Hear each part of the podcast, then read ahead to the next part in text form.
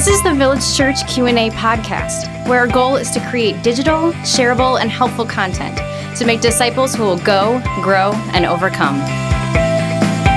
Thanks for joining us at the Village Church Q&A podcast. Pastor Tim and Pastor Michael with you. And listeners, we have one of your questions today to answer and it is how much is too much alcohol to drink? That's a great question. It's a wonderful question. Um, whenever we talk about alcohol, I'm a little lighthearted about it because of how serious some people take Some the subject. people are very serious about this. now, some people should take it seriously Oh, because they come from abuse backgrounds or Mhm. substance abuse backgrounds, and uh, some people grew up in homes, you know, where um, that really led to a terrible, terrible, terrible experience for them. So and that would be me. Right. Um, and so, but there are a lot of people who just make a big deal out of it because they love rules and whatever. So I I tend to be more on the lighthearted side in terms of the discussion, but in terms of any biblical command, um, like we need to be clear headed, sober minded, and serious about anything the Bible Sure. warns us about. You know. Yeah. So um, there are some basic, basic 101s that everybody can agree on. Right. Should agree on, yes. Yeah. I, let's say you're a Christian. Let's start there for a moment. Fundamentalist, liberal, or otherwise. Right. The Bible teaches that one should not be a Christian, should not be drunk. Um, we need to be sober minded and clear headed. And the Bible is clear about that. Ephesians 5:18, which says, "Do not get drunk with wine." All right, so it's clearly Well, I can get drunk with beer. Yeah, I can- yeah, there you go. No, or joke, or the other Yeah. other Strong drink. No. yeah, other so, strong uh, drinks.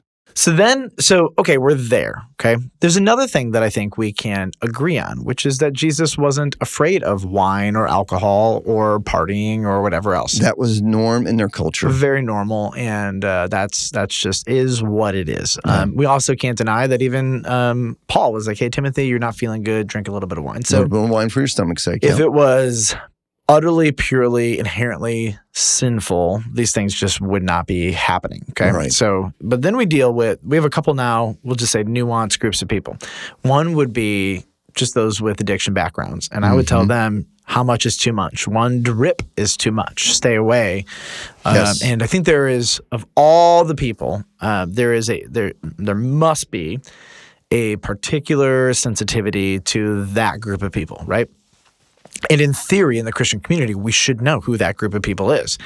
and, uh, and the, the individual should know that one is too much for them. Absolutely.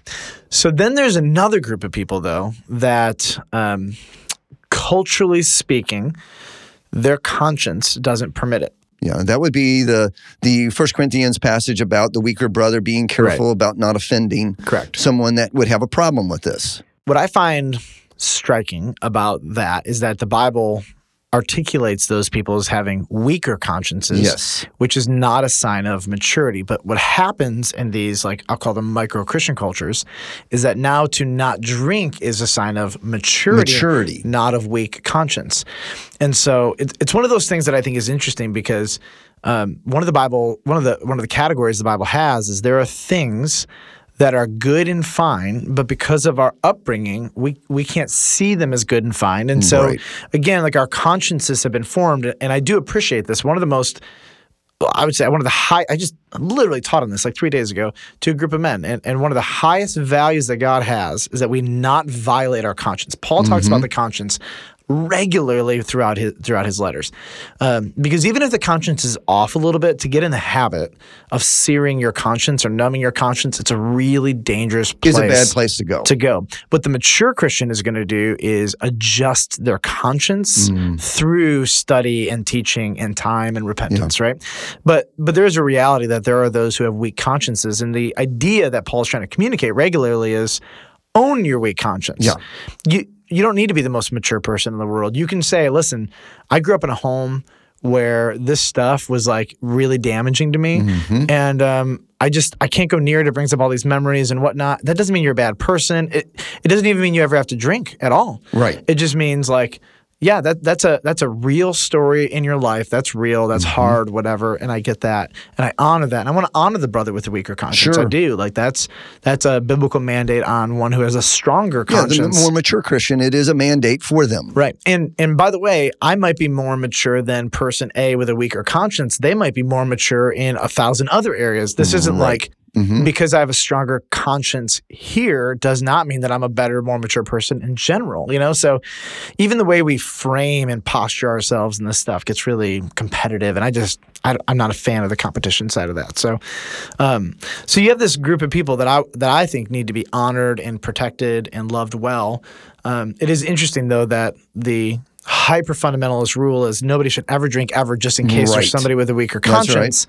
No, the answer to a weaker conscience is not abstinence. The the answer is honor. Yes.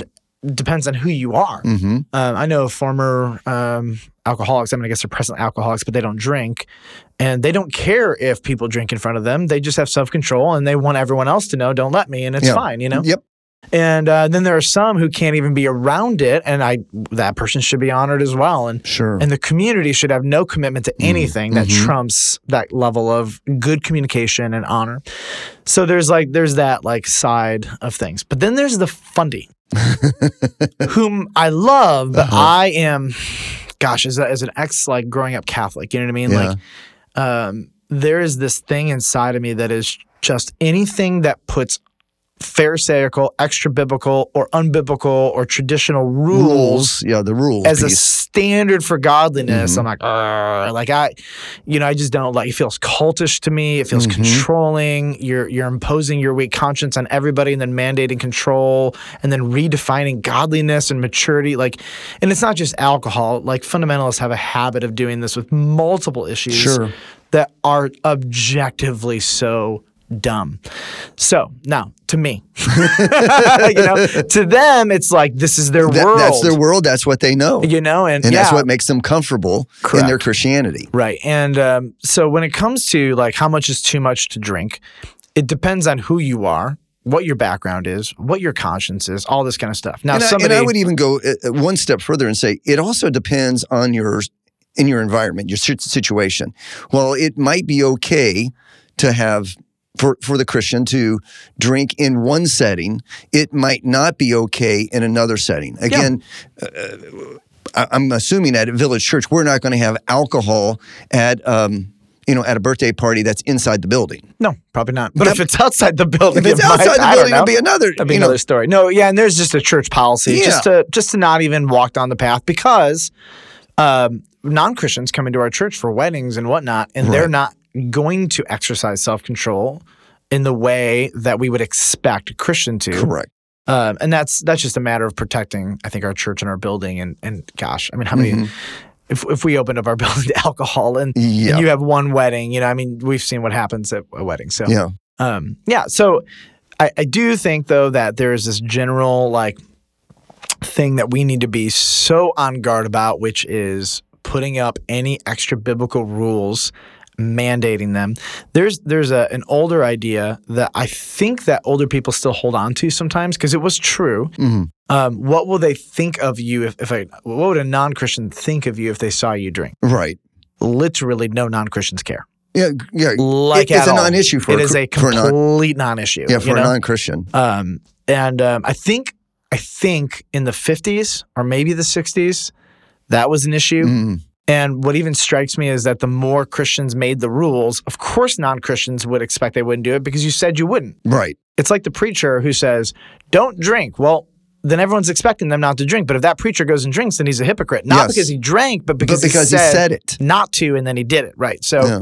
I think the Christian community built this this um, this persona, if you will, publicly that Christians don't drink, and so then the non-Christian community thought, well, if Christians don't drink, then well, why is that one drink? I think all that's gone. That's Mm-hmm. Yeah. all dissipated. It's, it's by and large. Now there might be, I don't know, some sub communities in the deep south that that still are working on those, and you need to be really sensitive to to Yeah. your culture. Um, but how much is too much to drink? Let's say you're in a normal place, um, and like again, the one or two percent of Christians that were alcoholics, you know, and can't drink. Maybe the maybe the uh, Christians who are still really working through their past and what they grew up with. They're still going to be the small percentage, you know. Um, how much is too much? And I would just say anything that compromises your ability to be probably sober minded is where you cross a line. And And and I think it depends on a person's chemical makeup. For for some people, one one beer, one one strong drink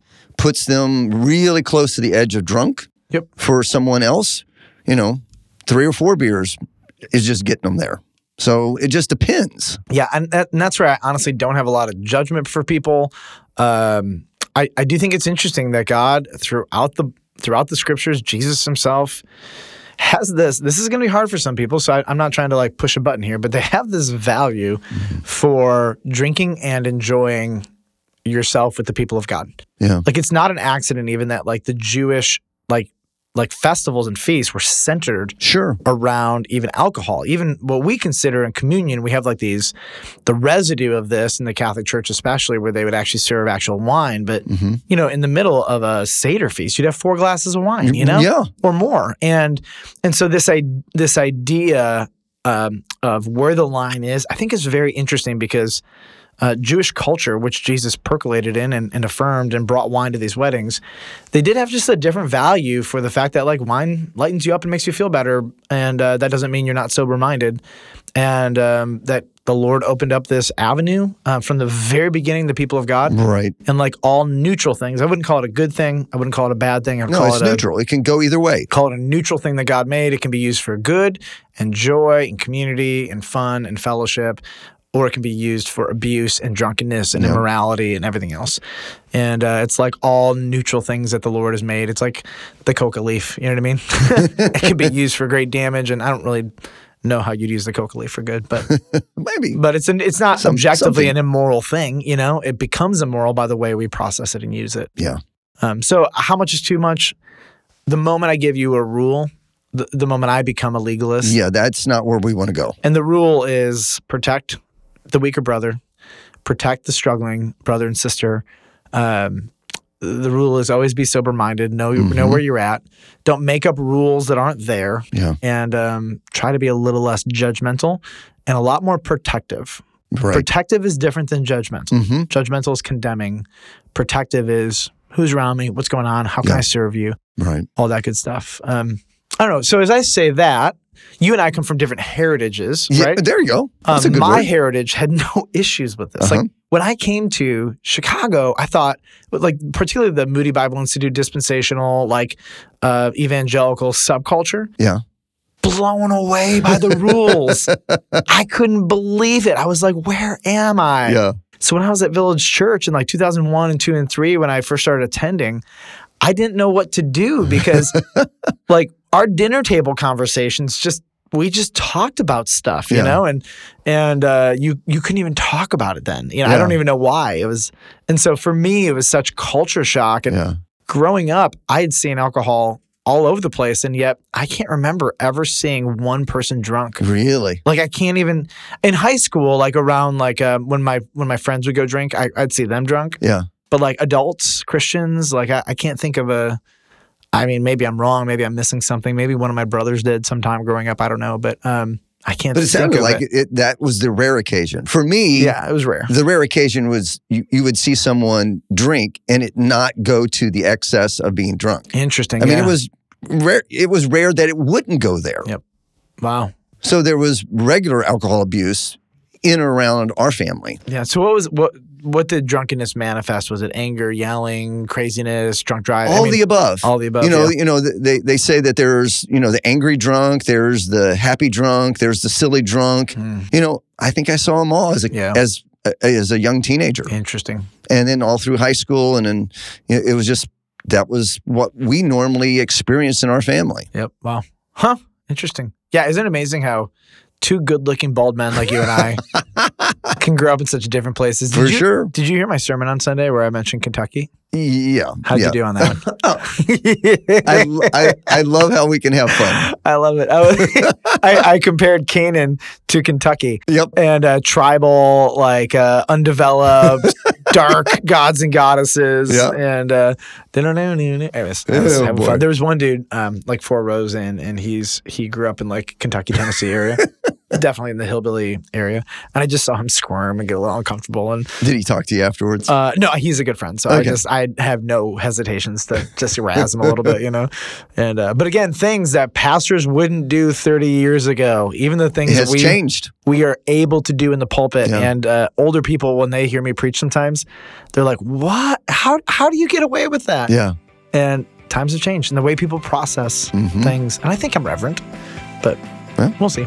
All right. God will determine that when I get to heaven. Well, listeners, please come back next time when we answer another one of your questions, which will be What does the Bible say about interracial marriage?